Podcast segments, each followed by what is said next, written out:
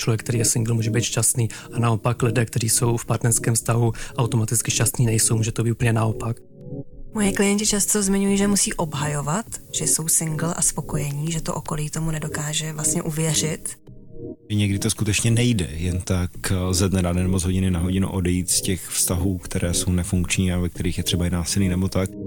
Když jsem spokojeně single, to spokojené singloství se považuje za základ spokojených partnerských vztahů. Moderní láska. Série magazínu Balanc o trendech v lásce a vztazích. S Petrem Bouškou a Markétou Šetinovou na rádiu Wave. Moderní láska. Posloucháte závěrečný díl speciální série magazínu Balanc moderní láska. Ahoj, já jsem Markéta Šetinová, socioložka, psychoterapeutka a zakladatelka Institutu moderní láska. A na moderování tu nejsem sama. Ahoj, já jsem Petr Bouška, autor magazínu Balanc, lektor a psychoterapeut ve výcviku.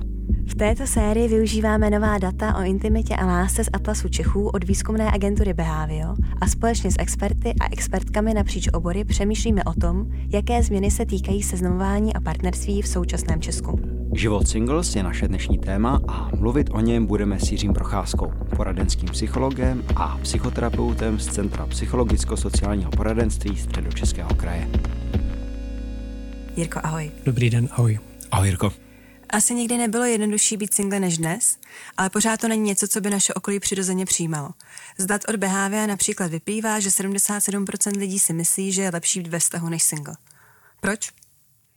Tak ono je to jednodušší možná relativně po té praktické stránce, že už třeba rozvody nejsou stigmatizované a ekonomicky už člověk třeba může být samostatnější nebo v rámci spolubydlení mít nějaký životní styl. Ale je zde velká normativita, která se prokazuje v těch výzkumech, přinejmenším třeba v Evropě, ale v jiných zemích, že ten základní lidský cíl je mít partnerský vztah, ke kterému se vlastně pojí ještě další normy, jakože musí být monogamní, ideálně hetero, že ty lidé musí bydlet spolu, musí být sexuální a tak dále a tak dále. A to vlastně na příštími zeměmi je hlavní nějaká náplň, nazývá se to buď amatonormativita nebo párová norma, couple norm, že to je opravdu i pojmenovaný sociologický fenomén a je tam vlastně velký tlak na tohleto. Amatonormativita. Amatonormativita, ano, to znamená jakoby norma najít ten partnerský vztah, nějak najít tu životní lásku toho pravého.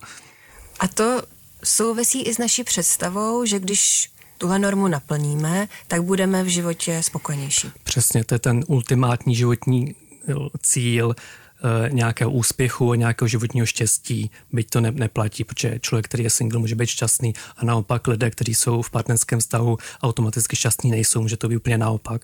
Třeba ve výzkumu nějaké osamělosti hodně lidí, kteří se k té osamělosti hlásili, zároveň uváděli, že jsou v partnerském vztahu. Právě proto, že my máme tendenci, když si najdeme ten vztah, tak se nám vyřeší to štěstí a máme tendenci na toho druhého uvalit všechny ty starosti, které bychom měli řešit my, ten smysl života, nebo jak se o sebe postarat, o své potřeby, jak si to štěstí hledat, tak to čekáme, že ten druhý bude takový švýcarský nůž na všechno. V tom našem výzkumu také vychází, že 40% Čechů si myslí, že single jsou osamělí. Ale ty říkáš, že to není tak jednoduchý. Je to právě ten mýtus, který se nám pojí, že když je někdo single, tak je vlastně osamělý a naopak. A ty single lidé se tak opravdu i můžou cítit, ale to spíš dané tím tlakem, tou normou, že by takový měli být. Že vlastně to okolí neustále jim podsouvá, byť třeba podprahově, že by si měl někoho najít a nedůvěřuje jim dlouhou dobu a možná to doteď trvá, byli patologizovaní. Že vlastně když nemají partnerský vztah, tak je s nima něco nepořádku, že jsou nějak sobečtí a přitom naopak ty single lidé jsou tlačení do toho, aby se o sebe postarali, aby hledali nějaké jiné zdroje, paradoxně, ono to vypadá paradoxně, že naopak oni jsou třeba víc zapojení v těch vztazích, protože nemají toho partnera jednoho a tak třeba i v rodinných vztazích nebo v přátelských vztazích, v nějakých komunitních vztazích víc fungujou, jsou víc otevření, hledají si víc ty zdroje, kdežto u těch partnerských vztahů to tak není a během toho vztahu to může jakž fungovat, ale samozřejmě, že se často ty lidé rozcházejí, rozvádějí a pak najednou ten člověk zjistí, já jsem nebudoval jiné vztahy, já nemám jiné zdroje pro sebe a to je vlastně ten problém. Proto vlastně paradoxně ty single lidé, sice u nich máme pocit, že jsou osamělí, ale nemusí to tak být, může to být naopak úplně. To mě zaujalo, A mám to z vlastní zkušeností, to pozoruji ve svém okolí, když někdo vstoupí do vztahu, třeba i zvlášť po tom, co byl dlouho single, tak začnou, chce se mi říct, trpět ty jeho ostatní přátelské, kamarádské, někdy i vztahy z původní rodiny. Říkám si, jestli to není, nebo nemůžeme to číst jako indikátor toho, že v tom partnerském vztahu toho hledám moc, když se najednou potom začnou omezovat ty moje ostatní vztahy. Řekl bych, že možná v nějaké té počáteční fázi je to asi přirozené, že chceme být s tím druhým člověkem, ale když dlouhodobě deleguji to, svoji vztahovou spokojenost na jeden vztah, tak si myslím, že to nemůže unést. Je to tak, ono je to samozřejmě nějak přirozené, v nějakou chvíli jsme zamilovaní a tak, ale je tam velká část zase nějaké normativity nebo nějaké očekávání. To znamená, že se v podstatě považuje za nesprávné, že bych měl třeba ten vztah trávit s někým jiným, nějaké kontakty a tak. Já dost trpím u teorie velkého třesku, kde ta normativita je velmi vidět, že ten člověk si musí najít ten partnerský vztah, i kdyby to byl člověk na autistickém spektru, asexuální a romantický, a že ve chvíli, kdy má toho partnera, partnerku, tak musí ty ostatní fakt jít vlastně do druhé řady, že to je vlastně očekávaný takhle. Ale pak tam je velká tendence podle výzkumů v těch partnerských vztazích, jak se jakoby zakrňovat nebo stávat se nějak závislý, jakoby spohodlnět na rozdíl od těch singlů. A je jedno, jestli ty lidi mají děti nebo ne, naopak třeba když mají děti, tak se ukázalo, že třeba jsou trochu víc otevřenější, protože musí s těma dětma chodit na nějaký kroužky nebo na nějaký setkání, ale v případě toho partnerského vztahu máme tendence velmi spohodlnět a vlastně rezignovat na ostatní vztahy. Tak já vnímám ve společnosti, ale jako skrz svoji práci s klienty, velkou jako hierarchii těch vztahů ve společnosti a právě to partnerství, to je jako na vrcholu té pyramidy. To je ten jako často vnímaný jako ten nejlepší vztah, kterýmu já mám věnovat nejvíc pozornosti a dělám to tak jako já jako člověk, ale zároveň to ode mě očekává vlastně i to okolí a má to jakoby chápat, že se to děje. Je to přesně tak, no, že to vlastně na tom vrcholu a trpí tím ty ostatní vztahy, které nejsou doceněné. A přestože mají třeba v něčem i větší kvalitu, třeba přátelství může být dlouhodobější, intimnější, ale to není to, co je oceněné, na tož vlastně nějaké jiné vztahy. A já se to pořád učím, třeba moje profesní vztahy, já jsem terapeut, to znamená se živím vztahy s lidma, nějakýma krátkodobýma a docenit to, že byť to setkání je třeba krátké, tak že je důležité, že je naplňující, že to neznamená, že se s někým musím třeba roky vídat, ale je to jako velmi problematický, no, že mít partnerský vztah je ten úspěch, ale je to takový samoučelný a ty jiný vztahy rodiny nebo přátelský prostě nejsou dost dobrý a nejsou tak oceňovaný, proto třeba ty lidi, i ty single lidi tím vlastně trpí, protože nemají to docenění, to společenské uznání a přinejmenším pod Prahově je jim vlastně podsouvaný, že to není dost dobrý. Mně se líbí, že tam říká, že vztah, i když skončí, tak může mít svou hodnotu. A mám pocit, že my někdy vnímáme ty konce vztahů, obzvlášť dlouhodobých, partnerských, takže okolí to často komentuje slovy jako to je ale škoda, nebo to byla teda ztráta času, když to nevyšlo. Z jakého důvodu myslíš, že vnímáme rozchody jako selhání a lze se na konce vztahů dívat nějak užitečněji? Jo, je tam právě ta norma, že ideálem je mít celoživotní, monogamní vztah až do konce života a ve chvíli, kdy ten jeden umře, tak ten druhý do roka má umřít taky. To říká možná, že to vypadá cynicky, ale to je považovaný vlastně za nějaký romantický aspekt. To znamená, ve chvíli, kdy ty vztahy končí, tak to je vnímané jako selhání těma lidma, protože nesplní nějakou normu, nesplní ten úspěch. A přitom uzavřít nějaký vztah je jednak přirozený, už žijeme déle než třeba v minulosti, máme vlastně je nějak přirozený, že vůbec máme nějaký další možnosti, takže vůbec uzavřít ten vztah, který se prostě zákonitě během toho života často nějak mění a takže je potřeba třeba nějak předefinovat a možná, že po 20 letech nemusíme být spolu, protože to není o té kvantitě, ale spíš o té kvalitě, takže to je jako hodno nějakého ocenění, že se můžeme třeba nějak třeba rozpárovat, že to nemusíme nějaký úplně rozchod, ale předefinovat ten vztah, protože často se mi stává i s těma klientama, že ten jejich vztah je prostě přátelský, že to není partnerství a teď oni řeší, co s tím máme být spolu, ale nejsme zamilovaní, tak jsou zmatený z toho, že vlastně můžou být přátelé, ale nemusí třeba být spolu, nemusí být jako partneři, můžou se v tomhle rozpárovat a je to dobrý. Já mám vizi, že každý vztah je ten převozník, nejenom, že mám nějaký vztah, pak mám převozníka, pak mám další vztah, ale každý vztah trvá jenom nějakou dobu, může to být 10 let nebo 10 měsíců, 4 a vždycky to má nějaký význam, nějak nás to posune a jediný vztah, který máme do konce života je ten, co máme sami se sebou. Mně se líbí ta myšlenka, že každý vztah může dojít nějakého naplnění nebo přeformulování. A jak jsem mluvil o těch převoznických vztazích, tak si říkám, že když jsme tomu trochu otevření, tak z každého vztahu můžeme něco čerpat, poznat sebe, nějak se rozvinout a přijde mi, že jediný důvod, proč nezůstávat a nezažívat třeba i krátkodobé vztahy nebo vztahy, o kterých už dopředu víme, že třeba je nechceme mít dlouhodobě, je pokud jsou v něčem toxické nebo nás zraňují. A že to je asi jediný typ vztahu, ze kterého bychom měli co nejrychleji a s nejméně škodou odejít. To je pravda, no. Ono často je to ale třeba dost rafinovanější, že ty lidé nevědí, jestli to největší dilema je, jestli se mám víc snažit, nebo už mám jít od toho, jestli to je ono nebo ne.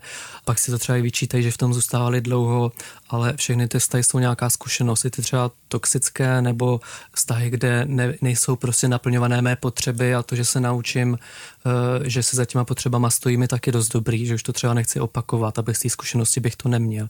Nebo to, že v tom vztahu v něčem mě nenaplňuje, ale zažiju v tom něco jiného a už vím, že to chci příště takhle a nespokojím se smít, že radši budu sám, než ve vztahu, který mě nenaplňuje. Tak to je vlastně ta jedna varianta na to, že ten vztah, který fakt je toxický, ale z nějakého důvodu v něm zůstávám.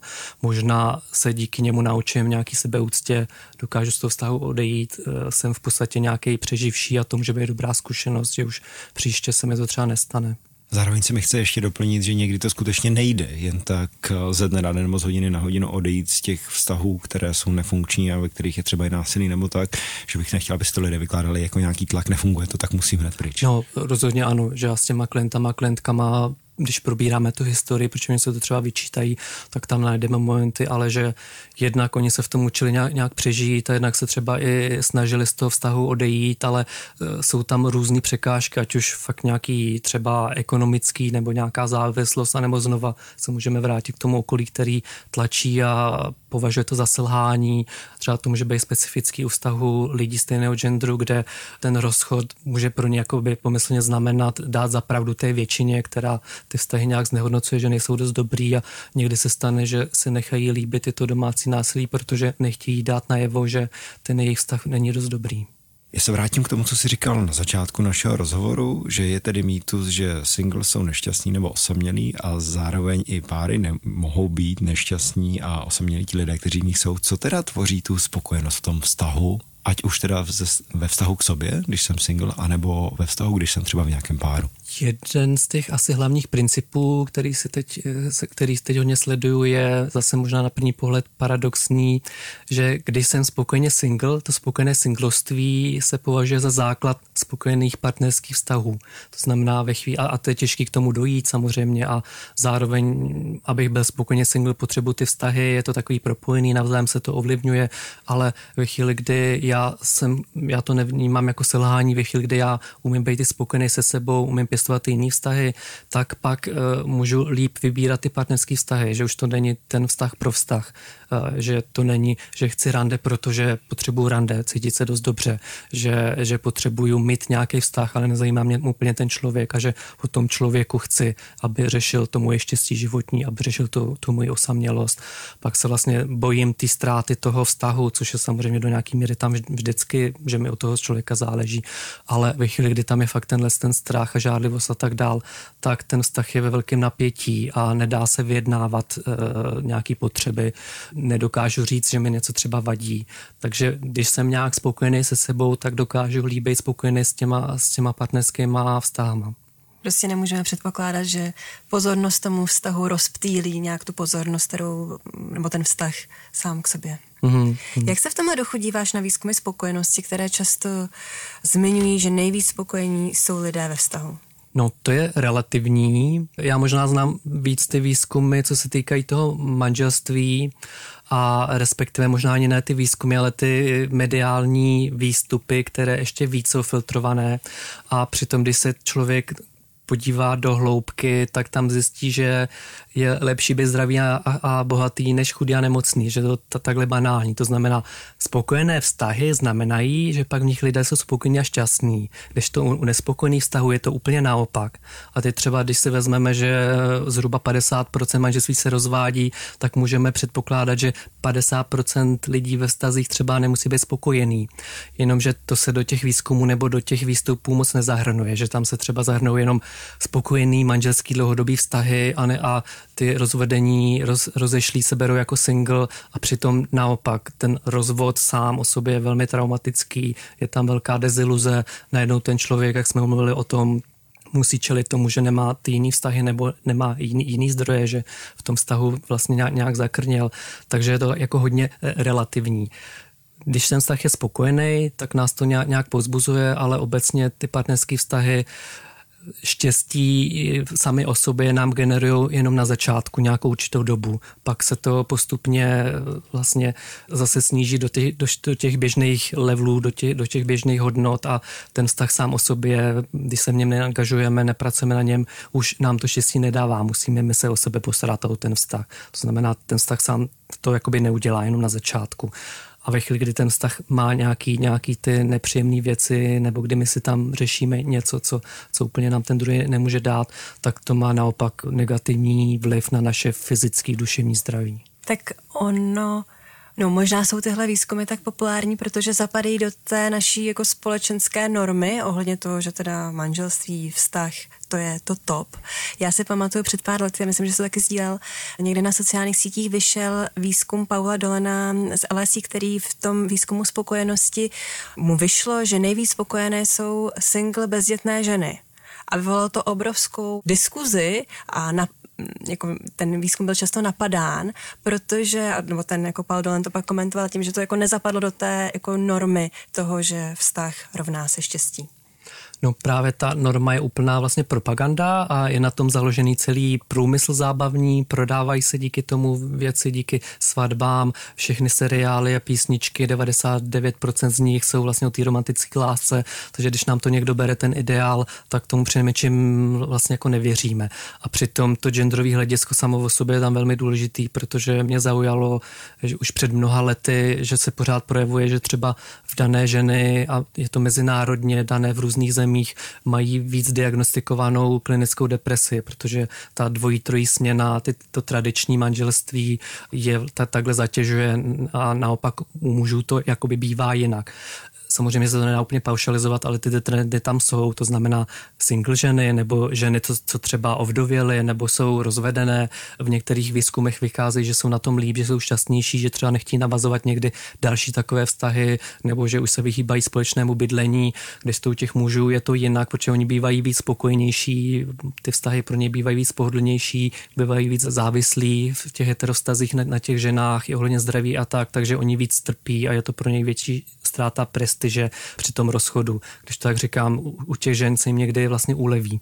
Já bych si chtěl na chviličku zastat možná té normy, ve které žijem. A já chápu, že na spousta lidí tlačí a posouvá je do role nějaké menšiny, která nemůže ani vlastně nechce naplňovat nějaké ideály, pak je vystavená nějakému zbytečnému tlaku. Ale zase si říkám, že ta norma se musela někde vzít a přece jenom, že spousta lidí skutečně může být spokojený v tom, že se z velké části jejich život realizuje v tom vztahu, usilují o nějaké manželství, o nějaký domov a bohužel jsme tím přesyceni z popkultury a od romantismu, ale že bych jenom chtěl říct, že to takhle nemáte, taky neznamená, že to je něco špatně. Rozhodně jo, třeba já osobně jsem velmi romanticky založený a velmi provztahově založený. Pointa je v tom, aby jsme si mohli najít v obojím, využít vlastně ten prostor. Že když jsem ve vztahu partnerským, byť tam můžou být přátelské a tak se učím jiný věci, je to něčím jiným. Když jsem single, tak to neznamená ztráta času, o to vlastně jde. Že jako když jsem single, tak můžu řešit jiný věci, rozvíjet se, připravovat se na to, že být otevřenější vůči vztahům, jakoby odolávat víc třeba nějaký šabloně, že ten vztah musí takhle vypadat a to je celá ta poenta. To znamená, můžu být otevřenej, hledat nějaký partnerský vztahy, to je jedna věc, ale nebrat jakoby to jako selhání a ztrátu času, že když jsem single, tak to není dost dobrý. A druhá věc je jenom, že nejde o partnerský vztah, ale o veškerý vztahy, právě jak jsme mluvili o tom, že nějak docenit a nakonec i ty partnerské vztahy, aby jsme měli širší škálu těch podob, aby jsme neměli jenom tu jednu, která nás vlastně omezuje. Takže jedna věc je, chci partnerský vztah a najdu takovej. A druhá věc je, že to může vypadat jinak, než jak jsem jakoby zvyklý, jak jsem učený z těch seriálů. Že třeba nemusíme spolu bydlet, nebo že ten vztah může být otevřený, nebo že vůbec můžeme trávit čas od sebe. Někdo má pocit, že musí všechny dovolený trávit spolu, jinak je důkaz, že se dost nemilujeme. Takže to je o tom, jenom odolat jakoby té normativitě a spíš je to o sebepoznání a o vyjednávání toho vztahu, jak má vypadat, já to chci podle sebe, což je jako náročný, takhle otevřeně se sebou sám a pak s tím druhým vlastně to vyjednávat. Přestože se bavíme o té silné normě, tak v západních zemích včetně Česka zaznamenáváme nárůst singles. Podle Atlasu Čechů od Behavia je v Česku single 27% lidí, v USA je to kolem 35%. Jak si tento trend vysvětluješ?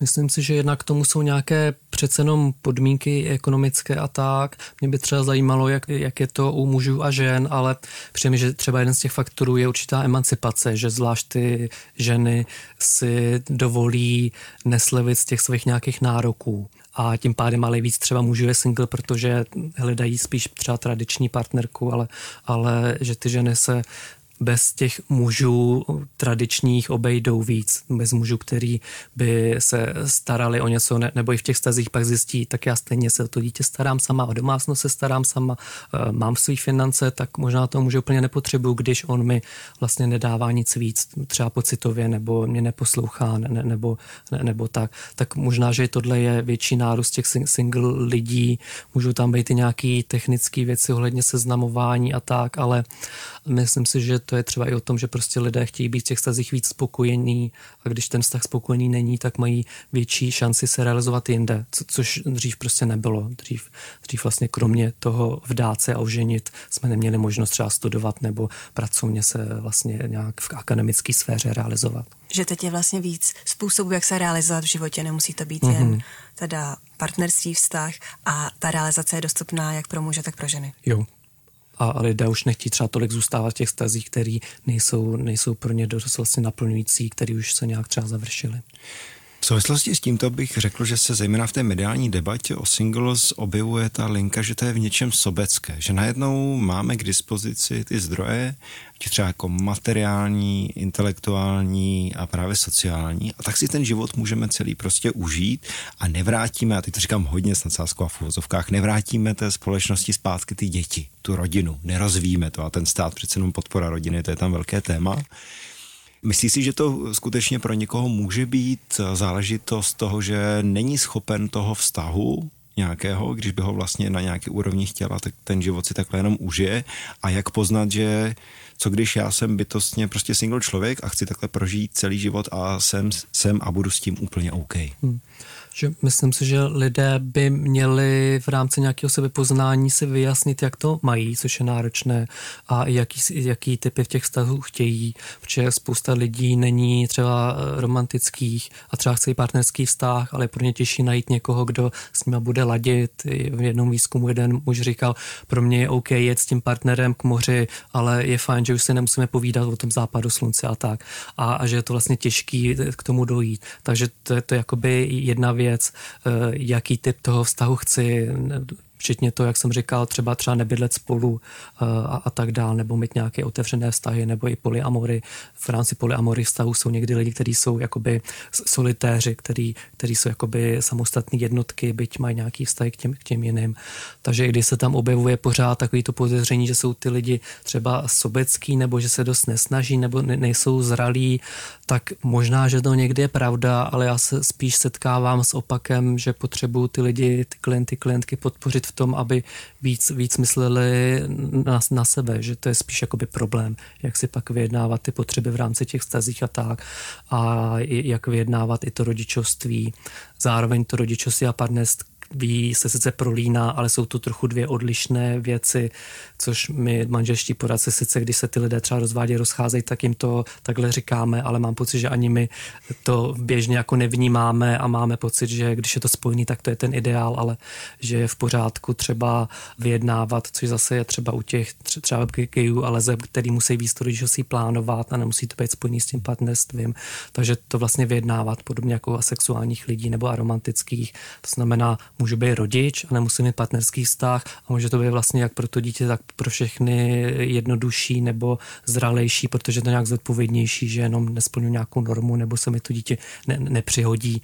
Takže je to o tom vyjednávání se těch svých potřeb, podob těch partnerských vztahů a ohledně nějaký zralosti to sice musí být, ale spíš mám pocit, že ty lidé spíš než že by byli sobečtí, tak mají právě problém vyjednat si ty potřeby, prostě říct, že mi něco v tom vztahu vadí nebo že potřebuju čas pro sebe. To je tam jako velký problém, jako říct, já potřebuju teď mít den pro sebe nebo večer si jít sám někam.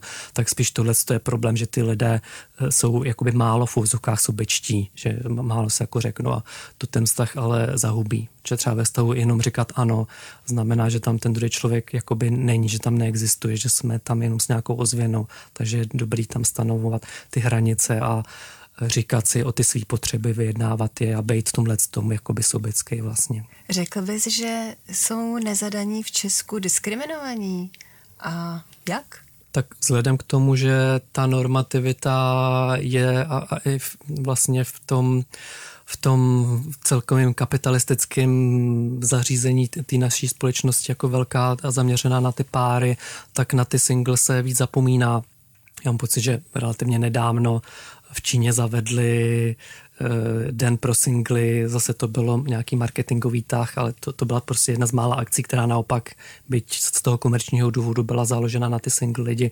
Takže problém je to, že ty páry mají různé ty výhody, ty single lidé ne. A druhá věc je ale, že nejsou oceňovaný, že zatímco když někdo se spáruje, tak má společenský uznání okolí, je to vnímaný jako nějaký úspěch, tak to, že někdo je single a otevře si vlastní podnikání nebo dostuduje nebo se v komunitě angažuje, to moc není vidět ani to docenění a to vlastně chybí. Že jedna věc je, jestli jsou nějak třeba otevřeně i diskriminovaný, že, a druhá věc je, že jak k nim ta společnost přistupuje buď blahoskloně, anebo že prostě to není jako vidět, že se nemají s kým identifikovat, že nemají jak vybudovat tu svou zdravou single identitu, že je to v pořádku, protože není v těch seriálech nebo v okolí nějaký vzor, který by jim řekl, takhle je to v pořádku, je v pořádku být šťastný jako single, není nutný někoho uhánět. Moje klienti často zmiňují, že musí obhajovat, že jsou single a spokojení, že to okolí tomu nedokáže vlastně uvěřit. Tak to je jedna věc. A druhá věc je, že třeba nezvou na párové akce. Že nějaký jako předpoklad, že to by si neužili, protože všichni ostatní jsou v páru. A pak myslím taková klasika v práci, kdy se předpokládá, že někdo, kdo je single, tak třeba bude mít noční směny nebo vezme na sebe přesčasy, protože přece jenom nemá tu rodinu a tak má víc času. No, přesně tak. Mě se chtělo jenom ještě jednu poznámku k té tvojí předchozí odpovědi, že vlastně ano, v rámci té normativity asi často, že gratulujeme těm lidem k té svatbě, k tomu zasnubení a tak, že by mě napadlo, že by bylo hezké pogratulovat i někomu, kdo opustil nějaký nefunkční nebo špatný vztah, protože to často vyžaduje hodně síly, odvahy a práce. Právě, no, že chybí to docenění. No. Jednak je tam automatický předpoklad, je to dočasný, jednou si někoho najdeš, ty lidi to myslí dobře, ale když pak třeba od rodičů ten člověk pořád slyší, tak už někoho máš, tak to do něj jakoby rýpe. Ale to ocenění, že je za něm nějaká fáze, že se z toho zpamatoval, to tam vlastně jakoby chybí. No. Na to nemáme úplně rituály nebo prostě nějaký ty vzory, se kterými se identifikovat. No. Ještě bych to chtěl posunout k singles a ne dobrovolnosti. Před takových lidí si myslím, že není úplně snadné potkat málo, respektive je snadné jich potkat mnoho, že jsou single a vlastně nechtějí být a nějak to nejde. Jsou na těch seznámkách, potkávají se a prostě to a třeba i roky se jim to nedaří. A pro mě je to bytostně terapeutické téma, nebo co myslíš, že jiného může být zatím, nebo máš takové klienty a klientky? Já si myslím, možná, nevím, mám trochu dojem, že většina těch singlů není v tom dobrovolně, že by si řekli, jako já chci být single, ujasnil jsem si to tak, stejně jako někdo řekne, já chci naopak otevřený vztah nebo něco. ale pro mě je to právě, že se obtížně učí, že ten vztah není nějak patologický a že je jedno, jestli jsou v partnerském vztahu nebo v tom singlestvím, jak jsem říkal, že obojí má svůj potenciál. Problém je v tom, že když jsme single, tak si to automaticky prostě máme tendenci vykládat, že s náma je něco špatně. Jednak to okolí nám to samozřejmě nějak buď výslovně nebo opravuje, říká, a jednak je přirozený, že já, když nemám ty informace a nerozumím tomu, protože to nemá vysvětlení, ono je to dost o náhodě, tak vycházím ze sebe, to znamená, mám tendenci si vykládat, že něco dělám špatně, něco mám dělat jinak, ale většinou to tak není, většinou prostě jenom je v pořádku, že nikoho neuháním a že jsem třeba nepotkal toho pravýho a může to být až stej člověk a někdy se fakt může stát, že to není za celý život nikdo a že možná zažiju nějaký jiný vztahy, i partnerský, nějaký třeba krátkodobý, dlouhodobý a možná nenajdu toho pravýho člověka nebo lidi, skupinu lidí, se kterými mi bude dobře, ale mám tendenci si to vykládat, že všichni z okolí prostě někoho mají a když já někoho nemám, tak něco prostě jakoby dělám blbě, no. To je úplně můj typický klient, člověk, který je nedobrovolně single a mně přijde, že ta spolupráce v té jako obecní rovině se prakticky vždycky vrací k tomu, co jsi jako říkala na začátku, a to je, že my potřebujeme být spokojení ve vztahu sami k sobě.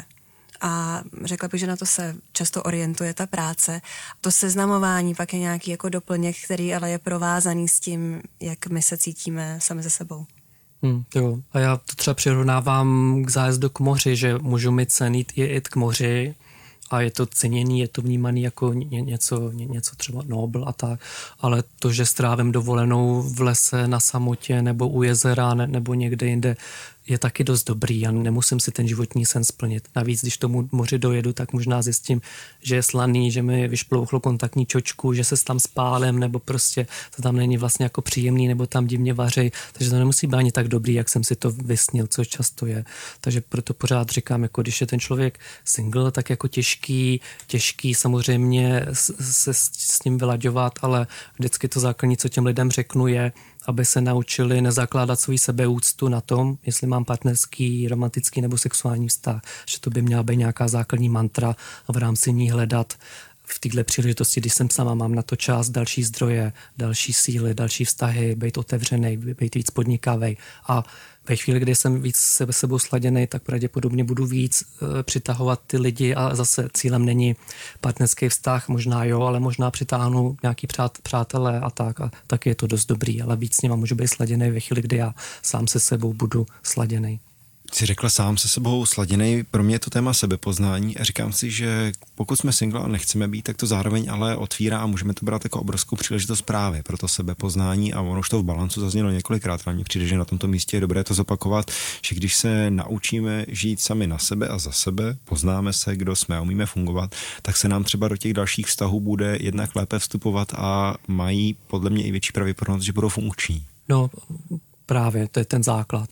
A to seznamování by nemuselo mít pak za cíl najít ten vztah, ale zkusit v tom trošku to jako prozkoumat, být trošku nějaký jako antropolog nebo brát to jako nějaký dobrodružství, jako poznání, že můžu jít třeba na rande, to OK, ale je těžký si od toho na rande neslibovat vlastně všechno a že když to nevyjde, tak to je špatný. Přitom je dobrý se s někým seznámit, někoho vidět, někoho poznat a to, že to je třeba na hodinu, na dvě, je taky dost dobrý, ale to poznávání lidí je dobrý a single lidé jsou v tomhle tom prostě víc podnikavější, že to k tomu nutí a to samo o sobě může být jakoby cíl, tak se říká někdy cesta je cíl. To znamená, obecně se uvádí zase v těch výzkumech, že je to zase trochu paradoxní, ale ve chvíli, kdy já přestanu uhánět, jak říkám někoho, ve chvíli, kdy přestanu tolik energie investovat jenom do toho, že někoho potřebuji sehnat a tím pádem zákonitě jsem zklamávaný, protože to v drtivé většině nevíde, nebo ty lidi mi ani neodepíšou, nebo to rande není dost dobrý a ty lidi zajímaví.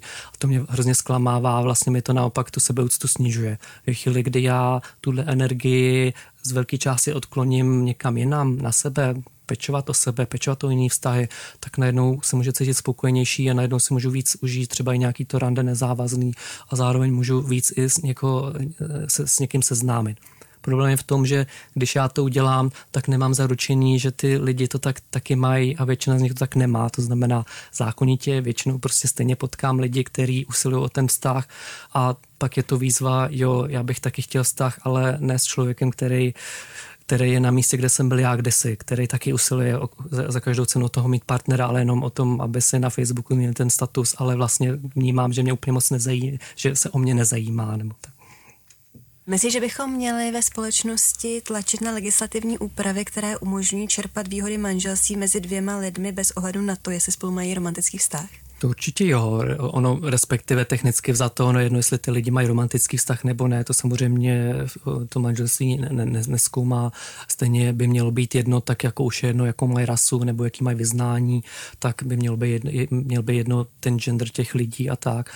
Ale z mýho pohledu ideálně to, co v některých zemích mají, u nás se to nejspíš nezavede, ale v některých zemích mají vlastně paralelně dva instituty, jeden je manželský a jeden je nějaké civilní partnerství, protože i covidová doba nás hodně poučila o tom, co znamená ta rodina nebo domácnost, že ty lidi nemusí být v nějakým legálním nebo romantickém vztahu, ale jsou třeba nějakou rodinou nebo sdílí prostě nějaký vztahy. To znamená v zahraničí, když existuje tu civilní partnerství, tak není určený jenom pro lidi stejného genderu, ale je právě určený i pro lidi, kteří nechtějí nějaký romantický sexuální vztah, jsou třeba přátelé, ale potřebují taky to uznání, že to, když manželství bude povolené pro všechny, nehledě na gender, neznamená, že bychom pak měli zapomenout na jiných lidí a jejich vztahy.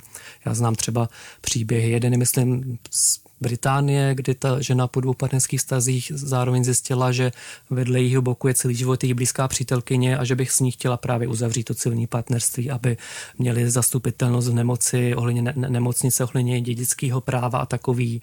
Taky znám zase jiný příběh, který byl, myslím, ze Španělska, kde ta žena měla partnerský vztah s někým, kdo byl možná rozvedený, měl vlastní děti, už spolu nebydleli, protože po té předchozí zkušenosti zjistila, že právě to spolubydlení, ten romantický vztah zabíjí. Tak bydleli odděleně, ona bydlela s přítelem, který byl gejem, a přestože měla teda partnera, tak chtěla s tím přítelem, s tím gejem, s tím spolubydlícím třeba uzavřít nějaký to civilní partnerství, protože spolubydleli a chtěli právě kvůli těm praktickým věcem to vyřešit. Takže to mi přijde jako ideální, jako mít instituty, které by byly buď manželský, nebo které by byly pro všechny lidi, kteří potřebují vlastně z hlediska státu uznat, že tvoří nějakou rodinu, nějakou jednotku.